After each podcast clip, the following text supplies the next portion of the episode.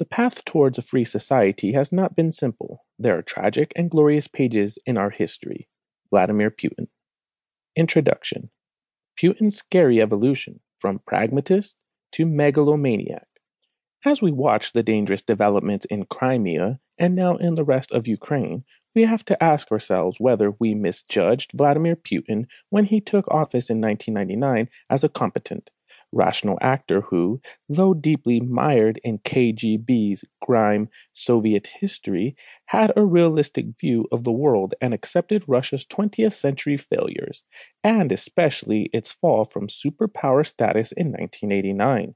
Back in those days, Putin chose wise advisors, including the liberal economist Alexei Kudrin and the political junkie Vladislav Surkov.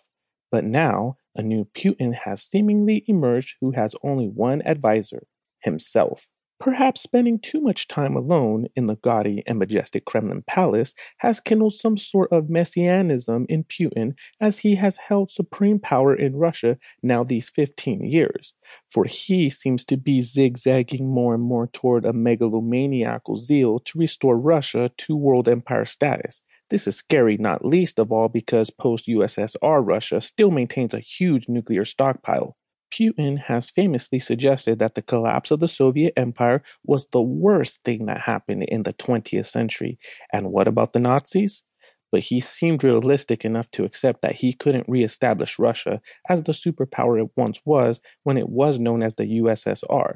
Now that is in doubt. Today's new Putin is a man who decided, unilliterally it seems, and without much support from anyone else in Moscow, to annex Crimea. What was he thinking? A rational analysis suggests that Russia already wielded enormous influence in Crimea,